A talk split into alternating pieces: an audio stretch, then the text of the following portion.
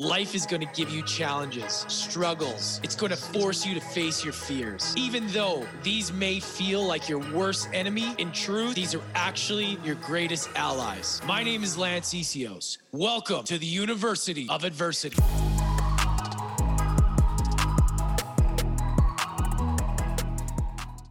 What's up, everybody? Welcome back to University of Adversity. We got a great guest for you today all you entrepreneurs or business owners or founders or CEOs, wherever you're at, this is a great conversation, particularly for anybody that's just starting a business or you're on your way and you want to get a little bit of help or a little bit of insight into what it takes not only to grow your startup, but what it's going to take to take it next level and scale it. We have Nick Bradley today joining us. He is a world renowned business growth expert who works with entrepreneurs, business leaders, and investors, transforming good companies into great ones. Over the last decade, he has built, bought, and sold over 22 businesses with a combined valuation of $5.2 billion. We get into all things business. We didn't go into as much, you know, typical adversity per se as we would um you know usually with somebody's story or the challenges of their life or whatever but what we really went into was the adversity that people may face on the daily basis when building growing and scaling a business and i really wanted to ask him questions from my own perspective from where i'm at because i know that the questions that i'm asking will serve a lot of you because a lot of you listeners you're either a business owner, a potential business owner, or you want to be an entrepreneur. And there's just a lot of things that we talk about that you'll be able to understand why people fail, why people succeed, what you could do differently in your business, what you should look out for, you know, things that you can do to change your physical body so that you feel good, you have a deeper belief system. There's a lot that goes into being an entrepreneur. Trust me, I know. And I've got my ass kicked many times and this was a great conversation because um, I really wanted to ask him, you know, what it takes. You know, we actually gave us three key steps as to uh, what you guys can apply in your life around how much you want to make. What does that look like? And um, are you set to do that now? I'm not going to give away exactly all the questions and how we went into it, but um, trust me on this one. You want to listen to this right to the end if you're a serious business owner, entrepreneur, or um, you're just curious about that, this is a great episode. Make sure to follow Nick on social media. All his information is in the show description and the show notes below. And always, you guys, if you're new to the show, welcome to the family. All you regular listeners, welcome back. If you guys aren't subscribed to the podcast yet, please go ahead and do so. If you're listening to this, wherever you're listening to this, subscribe or follow or if you're watching this on YouTube, hit the subscribe button and the bell to stay notified. Also, if you like to give back and you like to support the show, really appreciate a five star, honest five star review if you feel called to do so on Apple. And I'm going to start reading them out, actually. You know what? I just got that idea right now. I did it right in the beginning, but I'm going to start reading out reviews each show. So, starting next episode, I'm going to read out a review and maybe your review will be read out. Theirs gives you some incentive. It really helps with the growth of the show. It really helps. The more reviews we have, the better. Um, and Apple's one of those places where the reviews really matter. So much appreciated, guys. Sit back, relax, grab a coffee, get on the treadmill, whatever, however you listen or watch podcasts, whether you're cooking dinner, I don't know but this is a good one. So enjoy. Nick Bradley coming right up. Here we go, Nick. So good to have you on, man. I know it's been a while since we were trying to make this happen, but here we go. I know. I think we started talking last year some point, but then travel and craziness and everything going on in the world right now, but it's happening. We're here. So it's all good. Technology, man, allows us to be able to connect and share it with the world. And, you know, I love what you're doing, you're doing, man. And obviously you're an expert in what you do and people need it because a lot of people I feel, you know, we'll get into this lack the real true mindset of what it takes to even stay consistent and continue to build a business, never mind scale it. There's so many factors that go into it. And I'm just, yeah, I'm blown away by the success that you've been able to have. But where I'd like to start is just kind of, I kind of want to just dive into how you even became such an expert in this. Like, what was you, how did you get into business in the first place? Like, what, what was your fir- what was your first what was your first business and how did you like what how did the ball get rolling into like what you yeah. become today I'll, I'll, give you i'll give you i mean it's a bit of, it's one of those stories right which kind of has lots of pivots and transitions so i'll try and give yeah. you the succinct a to b but i think yeah. you know if i'm honest about it like those transition points are probably the most valuable to people listening because they're the points where you have to make a decision right usually usually from a position where you don't feel as empowered to do that mm. but you know, to answer your question, and I appreciate what you said, by the way, because, you know, from the outside looking in, it looks like I've done all these cool things and I've done some great things, but it's not what I would call, it wasn't always easy. and sometimes it can look easy from the outside. But I started my first business in my late teens. I was about 18, 19 years of age. And this is this is back in the late 1980s, early 1990s. Like I'm an old dude, right? Uh, there you go, right? I'm almost well, I'm I'm closing in on 50. Like wow, dude, you look like you're in your 30s, man. Good for you. Yeah, man. It's it's diet and exercise, sleep, water. But uh, yes, yeah, so I started this business, and it was, and this will probably give it away a little bit. It was a personal training business. It was a fitness business, and back in the 1980s, the only people who really engaged in that or could afford personal training, right, were lawyers, stockbrokers, doctors. You know, it was it was something that was like a high net worth thing, and and I kind of got into it because I was into fitness and all that sort of stuff. But I had this business. I ended up having it for three years, and then I sold it, and I sold it for for three thousand Australian dollars at the time. Which is probably a Starbucks coffee these days, right? I like to say. Back then, it was enough to get me from where I grew up in this little town called Adelaide in South Australia to Sydney, where you know, things were happening. And when I got to Sydney, I started working for a big corporation called News International, which was owned by Rupert Murdoch. So one of the biggest media businesses in the world, if not the biggest. And I got that job. And this is where like sort of serendipity kind of comes in and stuff because I was training those wealthy individuals in my personal training business. And of course, they are very connected. And the intro I got into Rupert Murdoch's um, empire, if you like, was through one of my clients. Mm. And so there's there's a point here to underline. I, I, I at a very early age started to understand the power of rapport and the power of connection and network. Right, how important it is to build those deep relationships, truly build those relationships, and what it can then provide for you, particularly if you're there helping people through that through that relationship. And so, anyway, so that was a great experience. I, I got a job with News International as the marketing manager of Men's Health magazine in Australia. And uh, yeah, it was cool, like really good. I used to live at Bondi. I go surfing every day, go to work, you know, literally get up at 5.30, go surfing for an hour, and then I'd be at my desk by eight. And it was great. And um, and I stayed stayed with News International for a while. And then I got poached, if you like, to go and work for a competitor, which was a, a UK, an English publisher that had like an outpost in Sydney. And they were called East Midlands Allied Press or EMAP. And they were one of the biggest publishing groups in the UK at the time. And I ended up doing quite well there. And then they said in around 2002, 2003, do you want to move to the UK and head up uh, one of our divisions? So I said, yeah, cool, right? And it was like a secondment for nine months that ended up becoming permanent.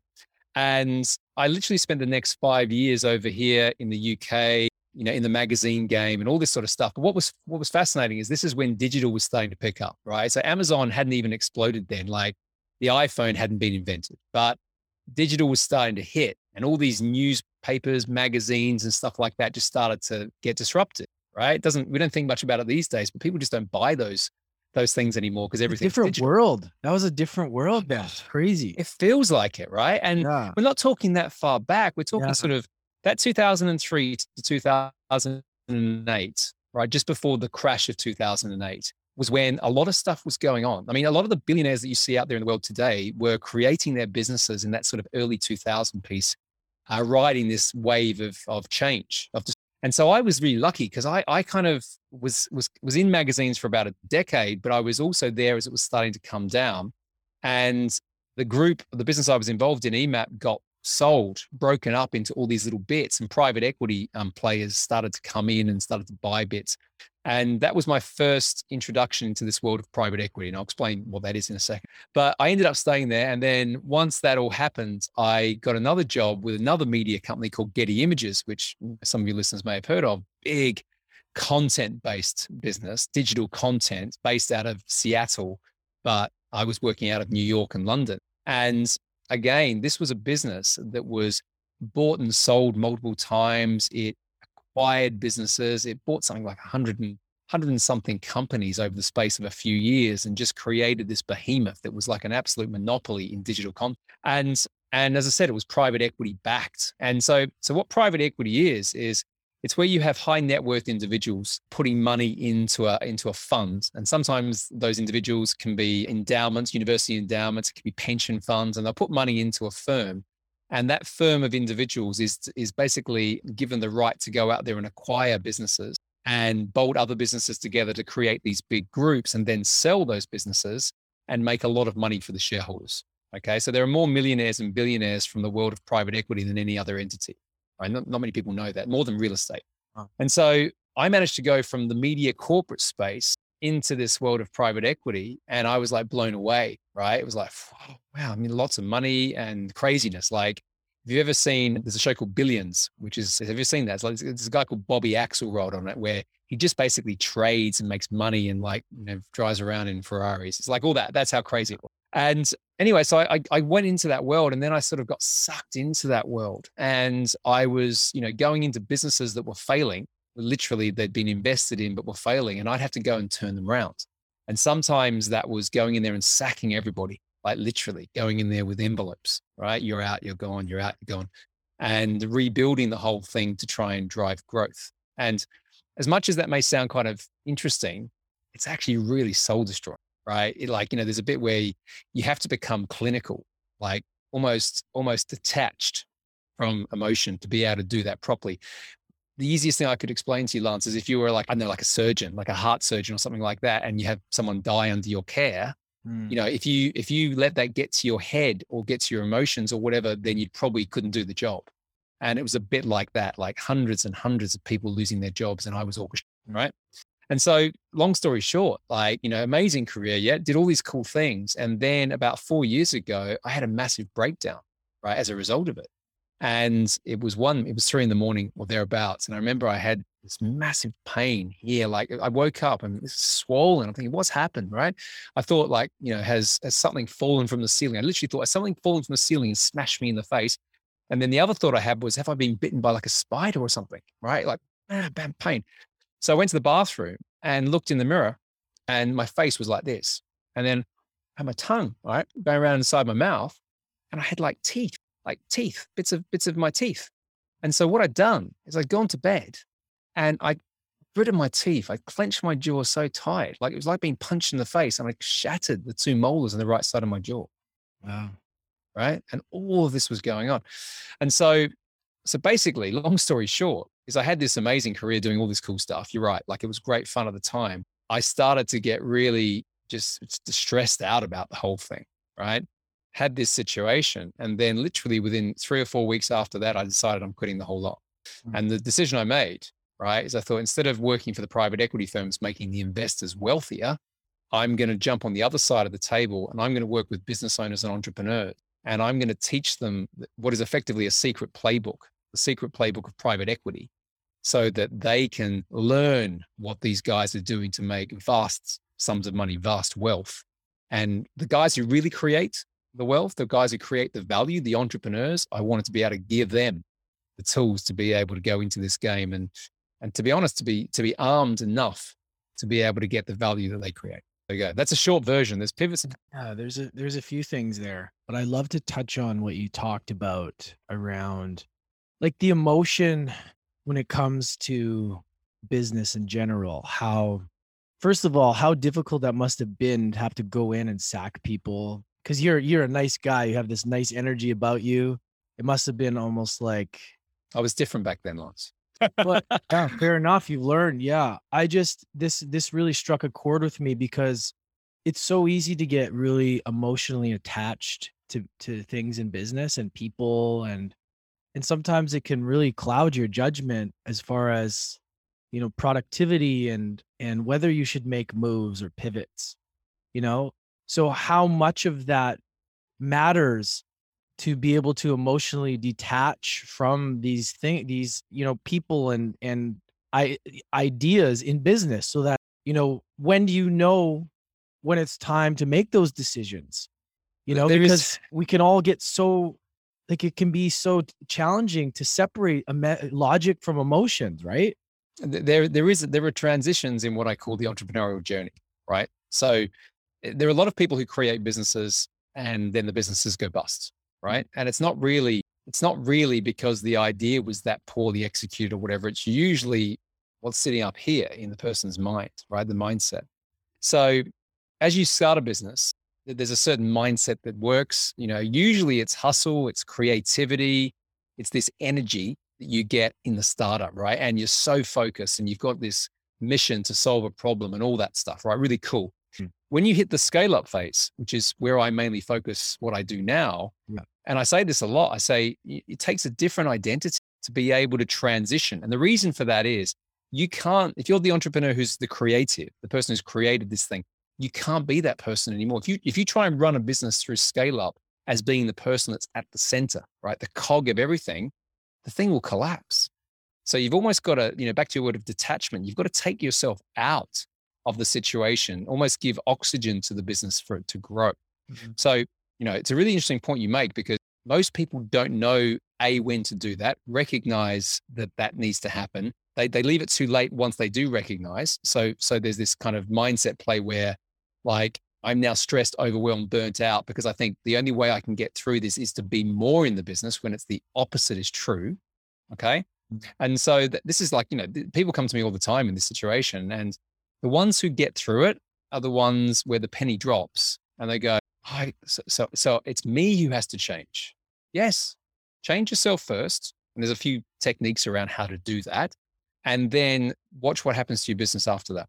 yeah there's there's so much about the personal growth and the resilience you know i could just speak from my own entrepreneurial journey it's just like an emotional roller coaster and it's you it's checking your emotions and and and it's looking at things in the right state of mind too like if you're going to look at your business and what you're doing when you're you're feeling like shit or you're you're on you're low it's not a good idea right? I mean it's so i've just noticed like that can start to you know kind of snowball and then you start to doubt and then the doubt you know it's crazy what happens and and and most people quit right? Like most people quit before they get started before they even pick up steam and why is that like why what is it is everybody looking for a shortcut is everybody is everybody looking to just make millions overnight like what is that like why do most people fail is it a lack of belief like what is that I, think it's a combination of all of that. I mean, uh, uh, people underestimate. This is my. If I jump to thirty thousand feet for a second, just kind Yeah. of look at what I've seen. Right, people underestimate the challenges that come through entrepreneurship. Right, like. So, so you know, th- there is this expectation. I think that it's going to be easy, that I can be my own boss. I'm going to have freedom. You know, I can be a millionaire, wh- whatever those goals or those ambitions are. I think people do think that.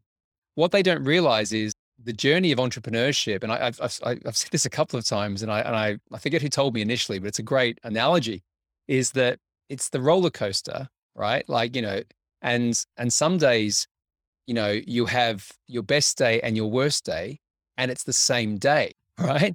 okay.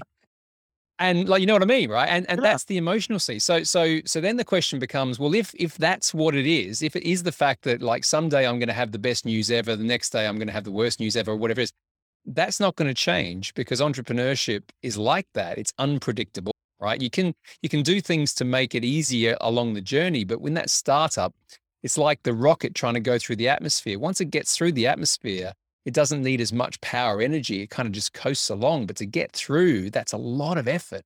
And people, I think, aren't resilient enough, focused enough, don't appreciate what that takes. And then they never even break through.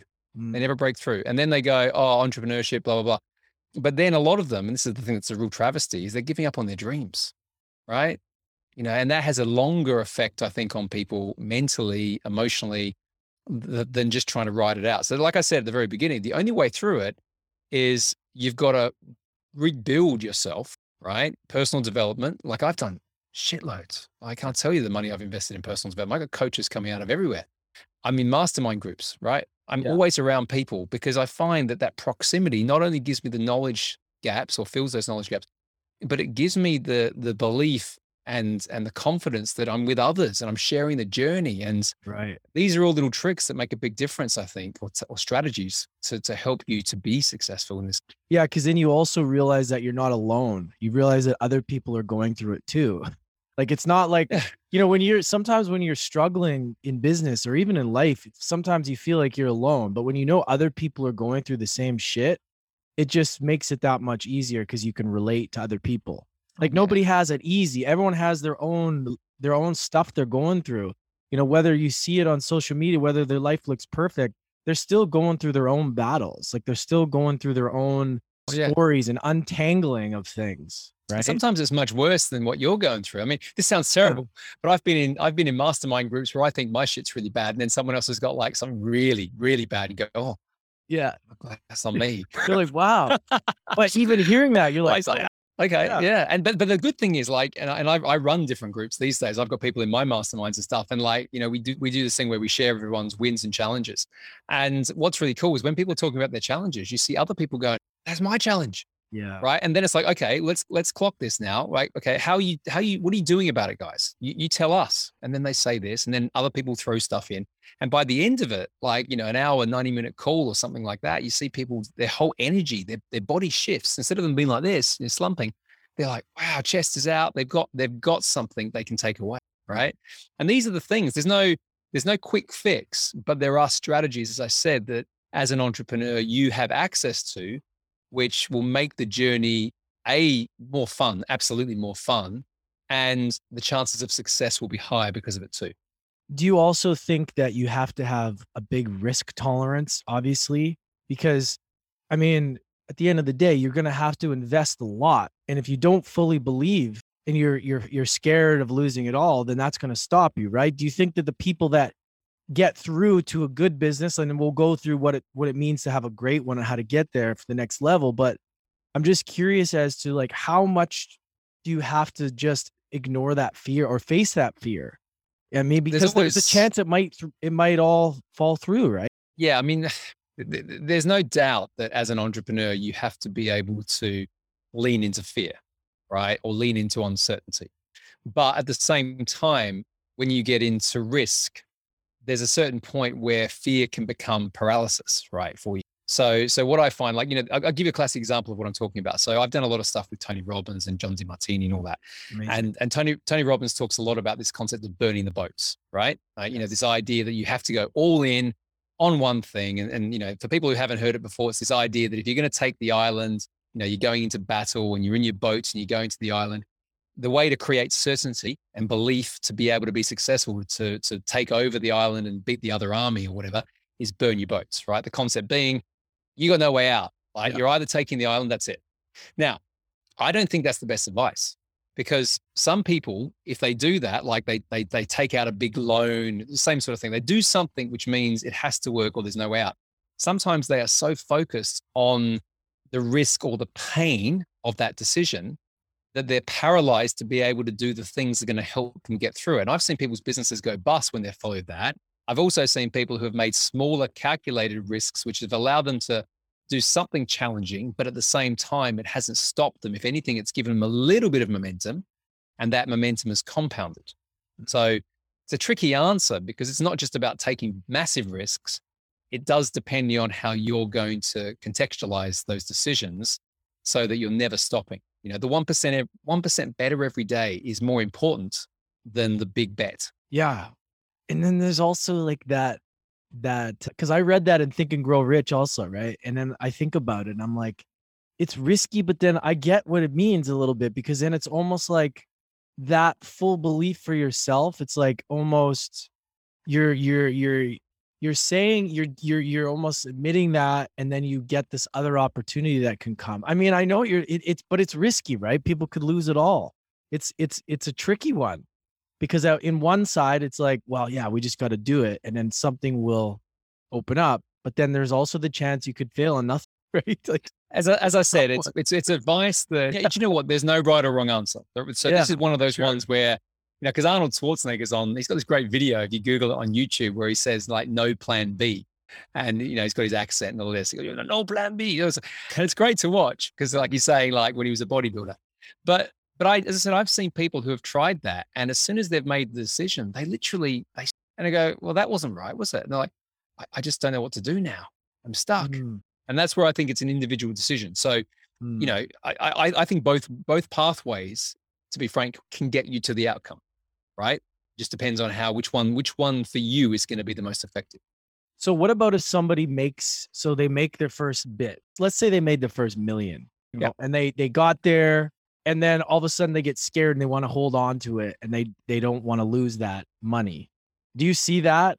What does it take once you get there like what's the next level so that you're still playing big because you had to play big some way to get to that million but then some people like want to hold on to that right and not lose it and i have a million now like do you see that and how does what happens with people what what shift needs to happen from like like continuing that pace and not focusing much on that versus like that that trying to hold on to that mentality of i don't want to lose this versus i want to make more yeah, so it comes up a lot. It's a little bit like the whole winning the lotto or the, the lottery stuff, isn't it? Like people, but I mean, okay, so I'm a little bit uh, different when it comes to my thoughts on this because I've got this concept that you should try and get rich once, right? So, so my idea is, you know, if you've got a business, you know, build it to an exit, an exit meaning sell that business for life changing money. And so in private equity, that's what we do, right? We, we, we, are, we are only focused on buying an asset that we can dispose of for a shed load more cash. Okay. And so, so when people come into my world, like let's say they've got, as you said, they might have just hit seven figures in revenue. Okay. And they're like, how do I scale now from, from a reasonably good foundations, right? If you've got a seven figure business, that's pretty good, right? You know, you may not be making a heap of money. People don't understand that it's in the profit that you make the money, right? Yeah. But even so, it's, it's a good milestone. And then I'm like, okay, so what you have to do is you have to build it up so that you can get an eight figure payday. Okay. So if, if I gave you $10 million today and you invested that just in a standard, we call 7% like Vanguard account or whatever else, you'd be getting fifty to $60,000 per month for the rest of your life. Hmm. Okay. Now, I don't know what you spend your money on. You're in Mexico, whatever, but that's a lot of money, right? For most people, like that's, that's a good income for life, particularly if you're a young dude. Now that's $10 million. Now, so I know we said a million, but my view is if you're going to get to a million, just go a little bit further. Yeah. Just go a little bit further and then get that exit, build something of value that someone else wants to buy. Then, and this is the important piece, once you get to what I effectively call financial freedom, most people don't need much more money than that if they're getting that. Like they, they arguably never have to work again if they invest just smartly, right? Not buying NFTs and Bitcoin and all the shit. They, they'll never have to worry about money again. And then from that really strong baseline, they can go off and do something more right? They can make a bigger impact philanthropically, or they can build bigger businesses if they want to. But it's almost like banking your financial freedom first, and that changes the psychology to then go again. Okay, mm. slightly different way of doing it. I know a lot of people don't talk about it like that, but I'm not the guy. Like I've got a heap of Bitcoin, right? And I can tell you what I did. As soon as as soon as I bought it at about four thousand dollars, it's now whatever it is, forty thousand. I cashed out my investment early doors of what I put into it, and then just decided to leave everything else Okay. So the idea is I never lost money on Bitcoin because I took my money out that I put in. And then I thought I'm just going to leave what's left. And if that ends up going to zero, I haven't lost anything. If it ends up going to 10 million one day, well, that's great. Okay. And a lot of people don't think like that. They go, I'm going to buy more Bitcoin now. Yeah. Not that, I, not that I'm against this stuff, by the way. Just no, no, no. Clear. This is great because I mean, I love the perspective. I mean, I got a good, I mean, I don't have a lot, but I do have money in crypto and Ethereum. But, you know, it is you know, you look at it and you're like, man, this could go away. This could also take off. It could, and and that's back to your risk. It's a great question on risk and and NFTs for a second. Now I'm no expert in NFTs, right? And and I'm probably wrong in terms of you know these you know sleeping apes or whatever the hell they are, right? Are going to be worth lots of money. Crazy. wow, it's probably true. My, I've got two young daughters. I've got a seven and a ten year old, and they are obsessed with this game thing called Roblox, right? And they you know they buy effectively stuff in the game. So it's the same concept. It's buying a digital asset. Right. But but you know what I say to people is, you know, there's nothing wrong with also just playing your lane. Like I know how to buy and sell businesses, right? I've learned that for years. I just play in that lane. I don't get distracted out of that lane, right? If you're passionate about real estate and you want to learn real estate, go and get a mentor and learn real estate and play the lane. And once you've got some financial security from playing the lane, right, then you can start to prospect out and diversify. But don't do that before you've you're, you're a millionaire. Like most millionaires that I've been around, they get to that status by doing one thing exceptionally well and staying focused on. So just would you say okay, so let's let's talk about someone that has a bit of cash, they got a business but their business hasn't fully got to that level, like should they be investing in anything else or just all hands on deck, all money in the business first?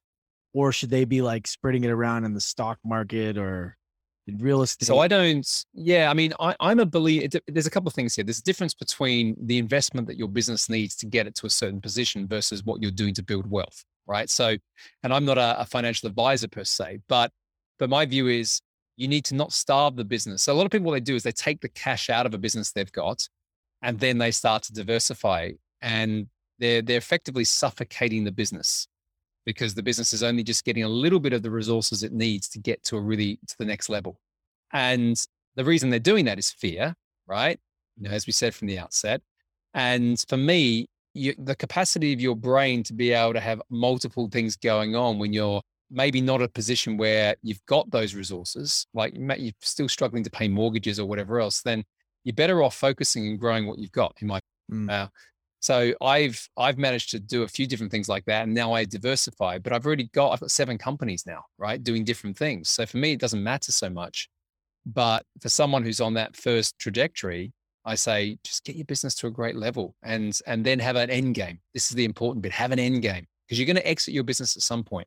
You're either going to sell it, you're going to exit yourself and have someone else run it and keep the cash flow, and then you can definitely take that and invest in whatever you want or something's going to happen to you and you have to leave the business because you could become sick, or ultimately you're going to die. So you're going to exit your business at that point.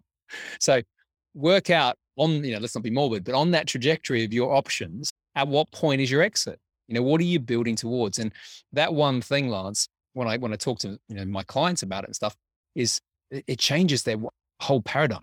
Oh wow! So I now know what I'm doing, and then the focus comes in, and then they become more successful just from that one change in how they're thinking about what they're trying to create. What if a, a founder, a CEO, entrepreneur, what are some things that they should really be focusing on? Like, it should it be sales? Should it be like what are three things that there should be their main focus to keep? Okay, so let, let, let me let me let me sort of um, give you three questions first, and then we can get sure. into that because it depends on the stage of business as to what you focus on. Right. But but when I go, any entrepreneur so even if they've got an early stage business or they've got a business that's doing seven or eight figures, I, I, I ask these questions because again, it, it helps them shift their mindset, right? So the first question is, what is your life changing number? Okay. What is your get rich once number? Hmm. Okay. And, and, you know, it's funny, right? A lot of people don't even have never even asked that question. Well, I'll, I'll, I'll just, I'll just answer it because I'm just going to put it out there. I, I, 100 million. Perfect. Good. I've been visualizing okay, that. I've been that's that's the number. Right. Okay. So 100 million is your number, right? So okay. So this is cool, right? So now this is you can either answer this now or go away and think about it. I often say go away and like journal on this. The next right. question. The next question is, why does that number matter? Mm, that's a great, great question. Why does that number matter? I, I, encourage you to think about as a you can answer some stuff now if you want to, but I encourage you to go away and think about because when I did this exercise Hmm. seven or eight years ago. I came to this a bit late. So when I left private equity and I started to become more entrepreneurial, I had to go in, I had to change myself because I was a scale up guy for a private equity firm. Now I've got businesses that I start and buy and do all sorts of stuff. So I had to almost reconnect with that entrepreneur that started that personal training business at 18. I had to reconnect. And so I hadn't answered these questions. So what I did is I created a 20 year vision of what I wanted my world to be like when I was, I did this when I was 40. So I was like, what do I want my world to be like when I'm, and that helped get clarity on the why. Okay. So it's definitely yeah. a thing. The third question, you ready for the third question? Okay. So the first one is, what is your life changing number? Yeah. Second one is, why does that number matter to you? Yeah. Third question, this is the kick in the balls one. All right. You ready for it? Yeah. Just met you, Lance. You know, is, is what you're doing now in your business and maybe your life going to get you there? Most of the time, the answer is, I don't know. You might come up with a like belief, like, I believe I'm going to get there because I've got this. But I'm talking about the mechanics more than the mindset. Such a great question. So would that mean, but wouldn't it take more like a totally different system to make a hundred million than it would be to like make a million or like You, you, it's it's your number. Hmm. Oh i love that question man. I think for all you guys listening out there make sure you do this exercise. This is powerful. Because not only are you you're visualizing but it's like you're you're it's it's mechanical around like why you think that and it was what you're doing now going to get you there. It's such a powerful way to look at it and what if it's not? Let's say people are listening they're writing it down they're like shit i don't know if what i'm doing can get me there. Now what? Okay, so so there's a couple of things here. When people put big, some people when I ask that question to them, come back and say "Billy, a billion dollars. I want a billion dollars, and th- that's where the second question becomes really powerful because okay, well, why do you want a billion dollars? And most often the time, it's it's significance and status. Well, you don't need. you- I can tell you right now, you don't need a billion dollars. I don't need a billion dollars. I can create generational wealth of probably twenty or thirty million dollars if I'm if I'm smart about it right like 100 million is good like you know I, that's i've got that in frame for me and i'm building back from that right? Right. but but the point is like let's say for example you've got a business now and it's generating let's play with this like you know with some of the listeners here. Let's say you've got a business now and you've managed to crack the seven figures okay? Like really cool you know it's all working it's growing well. Okay the way you're going to get it to eight figures which is where you can create maybe your first exit is you're going to have to bring in systems and process and people. So that starts to answer your question about where do you invest. But the way i look at it like this is let's say your business is doing a million dollars and your goal is 100 million as as as is, you know that's what you want to have you know from a wealth perspective. So if your business is doing a million and it's quite profitable it's probably going to be making sort of 300,000 in profit okay? Now if i was going to come and buy that business and i wouldn't buy that business because it's too small right? It's effectively like i'm buying a job. That business would be worth probably around about 1 to 1.2 million dollars. So if anyone would buy your business at that level you could sell it it's called a capital event, right? When you sell your business for, for a sum of money.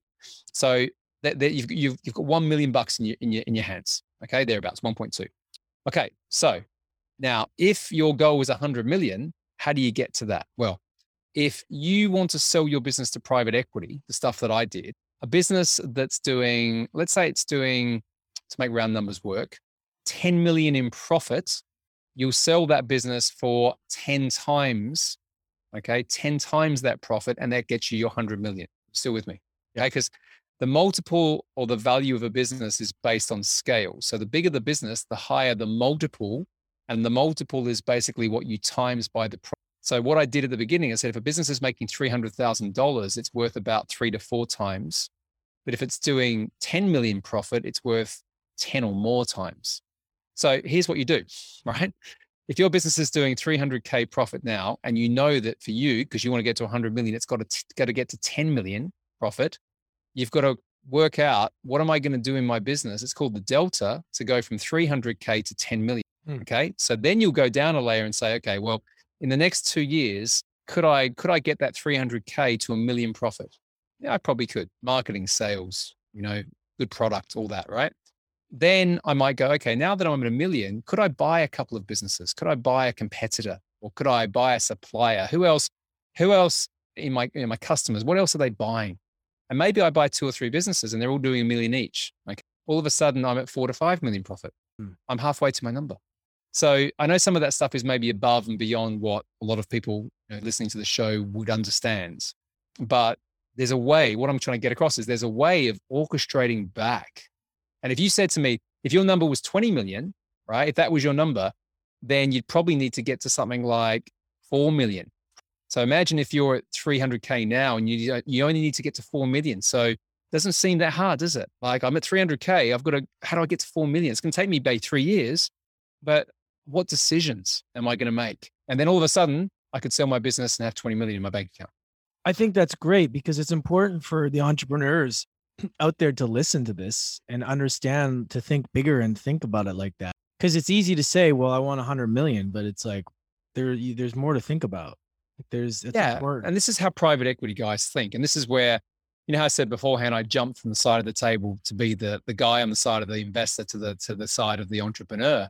Is is I I was sitting there seeing people like, you know, like yourself or some of your listeners come in and they just didn't understand this world. And I'd be I'll pay you this for your business. And you go, oh, that's great. That's great. And then I'd take what you created, right? All the foundations. And then I'd make, in some cases, 10, 20, hundreds times more. And I'd be like, you just don't know what you're doing. I wouldn't say that to you. But, yeah. you know, I wanted to make people like, you know, yourself and your listeners aware that just thinking bigger and maybe, maybe just challenging a little bit of what your vision is, right? Right. You know, it changes the trajectory of what you can you can actually create do you see a lot of people scaling wrong or too fast? Like, how do you know? Because it's easy to get excited, like, oh, I got all these people coming in, sales. Let's just let's just go after, let's just blow this thing up, right? It's do you see that a lot? Like, how do you know whether to keep your emotions in check and do it slowly versus like it's time to like take a rocket ship to the moon? Like, walk us through this yeah, you well, you you've got to back comes back to this risk and fear thing we spoke about a little while ago.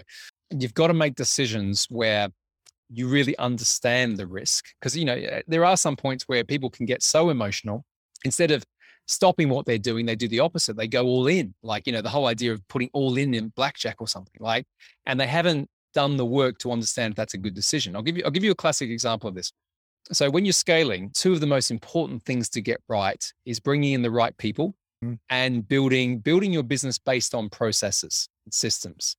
And so the the way I articulate this is you want your business to run like a well-oiled machine. Right. So that if you went away for 3 months, right, and sat on a beach and all this sort of stuff, the thing would work better without you there, right? Yeah. That's when you know that you've got your scaling working.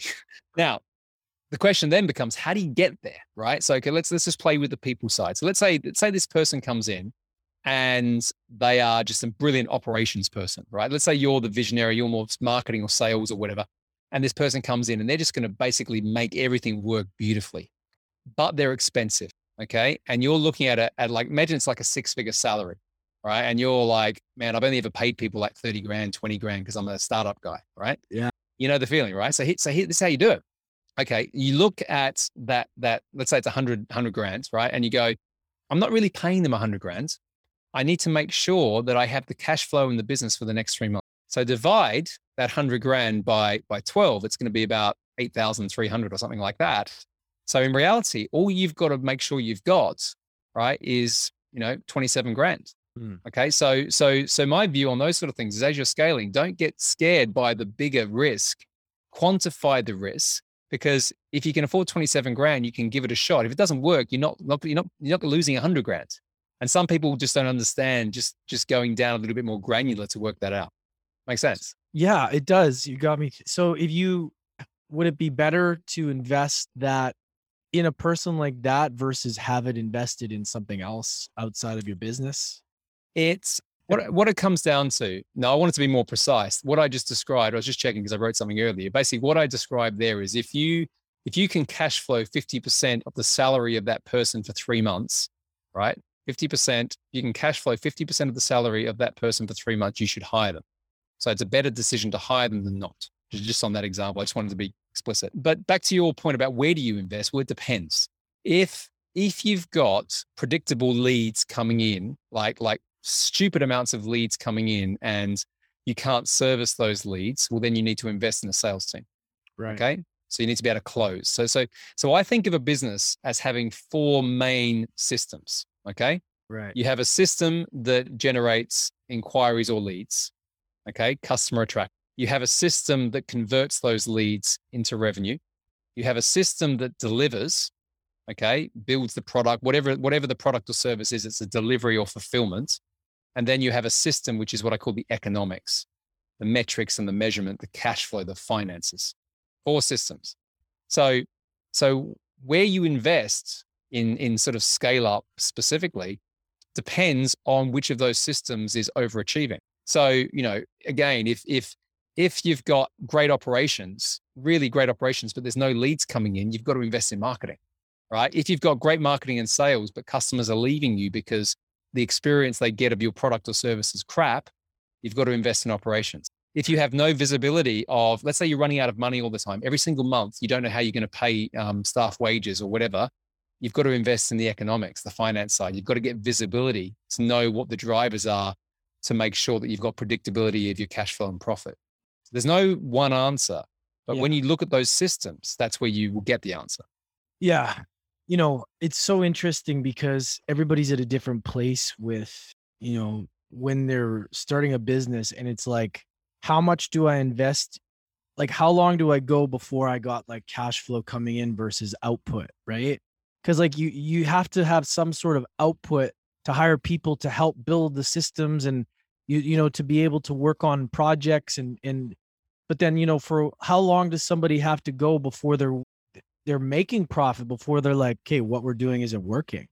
Because like there's a certain amount of investing that you have to put in in order to get the thing running in the first place, right? Most startups rely on the energy of the founder beginning. Yeah. And and the two people ask me this quite a bit. They say, what are the two roles that I should hire when I'm, you know, at the very early stages of the business? Yeah. And and there are two clear roles for me. And and the order does depend on what you're good at as the founder. But the first one is marketing, right? You know, and I and I, I come from a marketing background, but I think marketing is more important than sales. If you're driving demands, if people are knocking on your door, if you're becoming oversubscribed because your your offer and your message is dialed in, right? Like the next problem becomes, oh, how do I close all these things, right? And then how do I fulfill? But marketing is important. The other one, uh, particularly as you're scaling, is is general admin or operations. So this idea of high value tasks versus low value. So if you're the founder and you're still running around picking up your dry cleaning, you know, and a lot of them still do, right? You think, you know, or mm. doing their gardening and their cleaning and stuff. You know, what I say to people then is work out what your hourly rate is, right? Or, or at least pay yourself an hourly rate, even if it's fictitious. And if anything you're doing can be outsourced less than that, you've got to back yourself that your time that you're going to get back is going to be more valuable in terms of growing and scaling the business. Right. So, but you know, what I find in startup is, you know, a, a, person will put a bit of money in or they'll put a lot of time in and they'll get a certain amount of momentum. Then they don't realize where they should be should be investing. And and and that's where they become unstuck. And they try and do it all themselves. And then they can't grow because they again become the bottleneck. So that happens at startup. It also happens at scale up. It's slightly different in scale up, but the same again comes back to mindset the same psychology the same like i need to be the mm-hmm. person. I need to do it. This control is the thing that stops growth. Dude valuable stuff. Let's uh, let's shift a little bit to kind of like the physical aspect of a human and maybe go into you know what you do in the morning as a high performer and what you see works for people that really have to get into that state that high state like let's say tony robbins it's it's he's all about state management and i man yeah. i believe it so much like if you're it's it's so much as it relies on our emotions. You know i know you do ultra marathons which is like freaking insane man.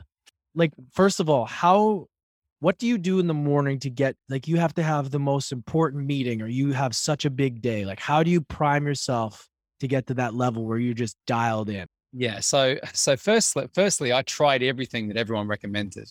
so when I went on this, and I kind of thought, and I, I share this because I think a lot of people do it. I thought I had to do everything. Like I've got to, I've got to read, and then I've got to do visualization, and then I've got to prime and meditate and all this, right? And then, and then I was getting up at like four. Oh man, right? Like, and then, and listen, four o'clock for some people is great, but I, I now get up at six. Right? I get up at six. Still, I get up an hour yeah, it's early, but it's not like you know these 445 dudes who like flash up. Have you ever seen those guys on Facebook and they they have to flash? Jogging that for years, man. Yeah, and I like all this stuff as well. You know, but, but yeah, so so but what I found was this, right? And this is important. I was I was so focused on ticking off the habit that I wasn't really understanding what the habit was giving me. And I was like, uh, you know, I'm like, oh, well, I've done this, I've done this, I've done this. And actually, I was more, I was getting more stressed at doing the habit and being consistent than I was from the outcome. And then I thought, that's a bit shit. So, so these days I do meditate in the mornings. I do 20 minutes of effectively transcendental meditation, which is cool, right? Different type of, a different style of meditation, but it's nice. And I do that once a day. They, in that philosophy, if you call it, they say you should do it twice a day, but I just do it once in the morning and it's great. It just gives me, you know, clarity and I'm just there quiet 20 minutes. That's cool. I do that. I, I have a cold shower for about three to four minutes every single morning.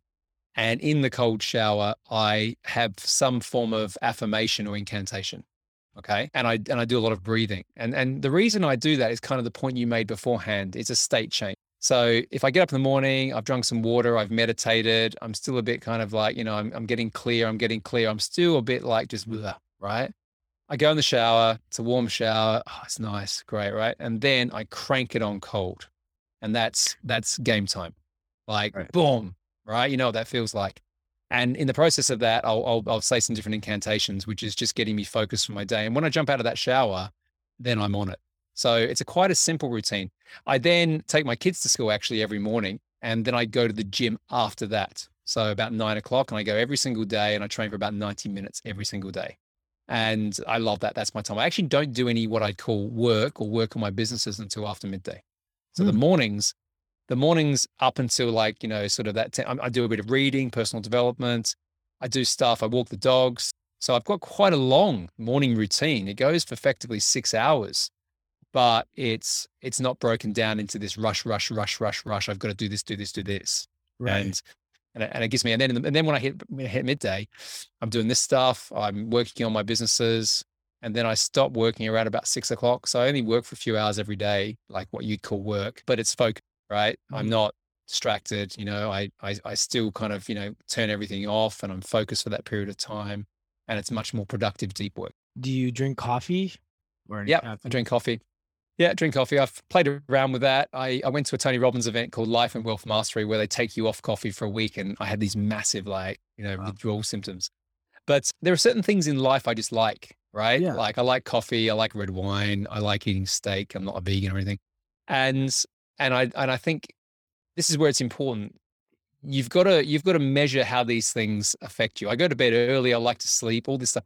And I've I've dialed in my routines that give me the most energy, which is important, the most happiness, the most joy, so that I'm not overwhelmed and I'm just pre- Mhm. but I don't think there's a right or wrong answer for anybody. And I think one of the things I've I've learned probably over the years of doing this now, four or five years of really dialing it in, is experimenting and testing and trying. Right. And that has that has allowed me to kind of have a few things filter up to the surface, which have, you know, really helped. How has your ultra marathons helped you with building your resilience? Like that's crazy, man. That's David Goggins style. Uh, not quite as crazy as him, but I've done I've done a lot of running, 67 marathons and a, a heap of ultras. Yeah. Yeah, 24 ultra marathons. Yeah. Can you explain to people what that is and just like I know we're running out of time here, but Yeah, no, it's cool. Yeah, so technically an ultra marathon is anything over a marathon, and a marathon is 26 miles, 42 kilometers. But really, right, you know, it's it's anything around 50 miles upwards. So so that's where you're starting to get serious, and that's obviously a double it's a double marathon. I've done yeah, I've done a, a couple of hundred milers in that as well, which is four marathons back to back. And you know what? It's I, when I when I started doing it was actually bef- was in the private equity days, and I think I did it to run away from all the all the stress of that environment. right, because it had to help you, right? In, in uh, to clear your head. Yeah, it did, but it was also I, th- I think also back then I wasn't I wasn't as fulfilled in terms of what I do now, Right. right? So I don't think I was following my mission back then. I think I was following money and and significance. So the running was a cathartic, meditative thing to do. That's one part of it. So it absolutely helped there. The other thing that I found is, and, and I still believe this part to be true, and it's the reason why I'm still big into fitness and health and and and physicality, is that if you put yourself through hard things, right, physically, mentally, emotionally, spiritually, to some extent, right, as things come up in your life, bigger challenges, you're better prepared for them. Now, like I used to walk into those boardrooms bulletproof because I thought like, who the hell here can do that shit? None of you guys can do this shit. and like, and then you get the fat dude in the corner and it's like, man, you're weak. Like, but yeah, I don't, I'm not proud of that, right? Because I don't think that was 100% fair or right. But, but that was the psychology. And if you really go deep into this, right? Why did I do it? Because I had to build up my own confidence. Right. So I had to be this a bit of a dick, right? Because, you know, with all this bulletproof kind of stuff going on, because, you know, I had to be the guy, be the be the alpha.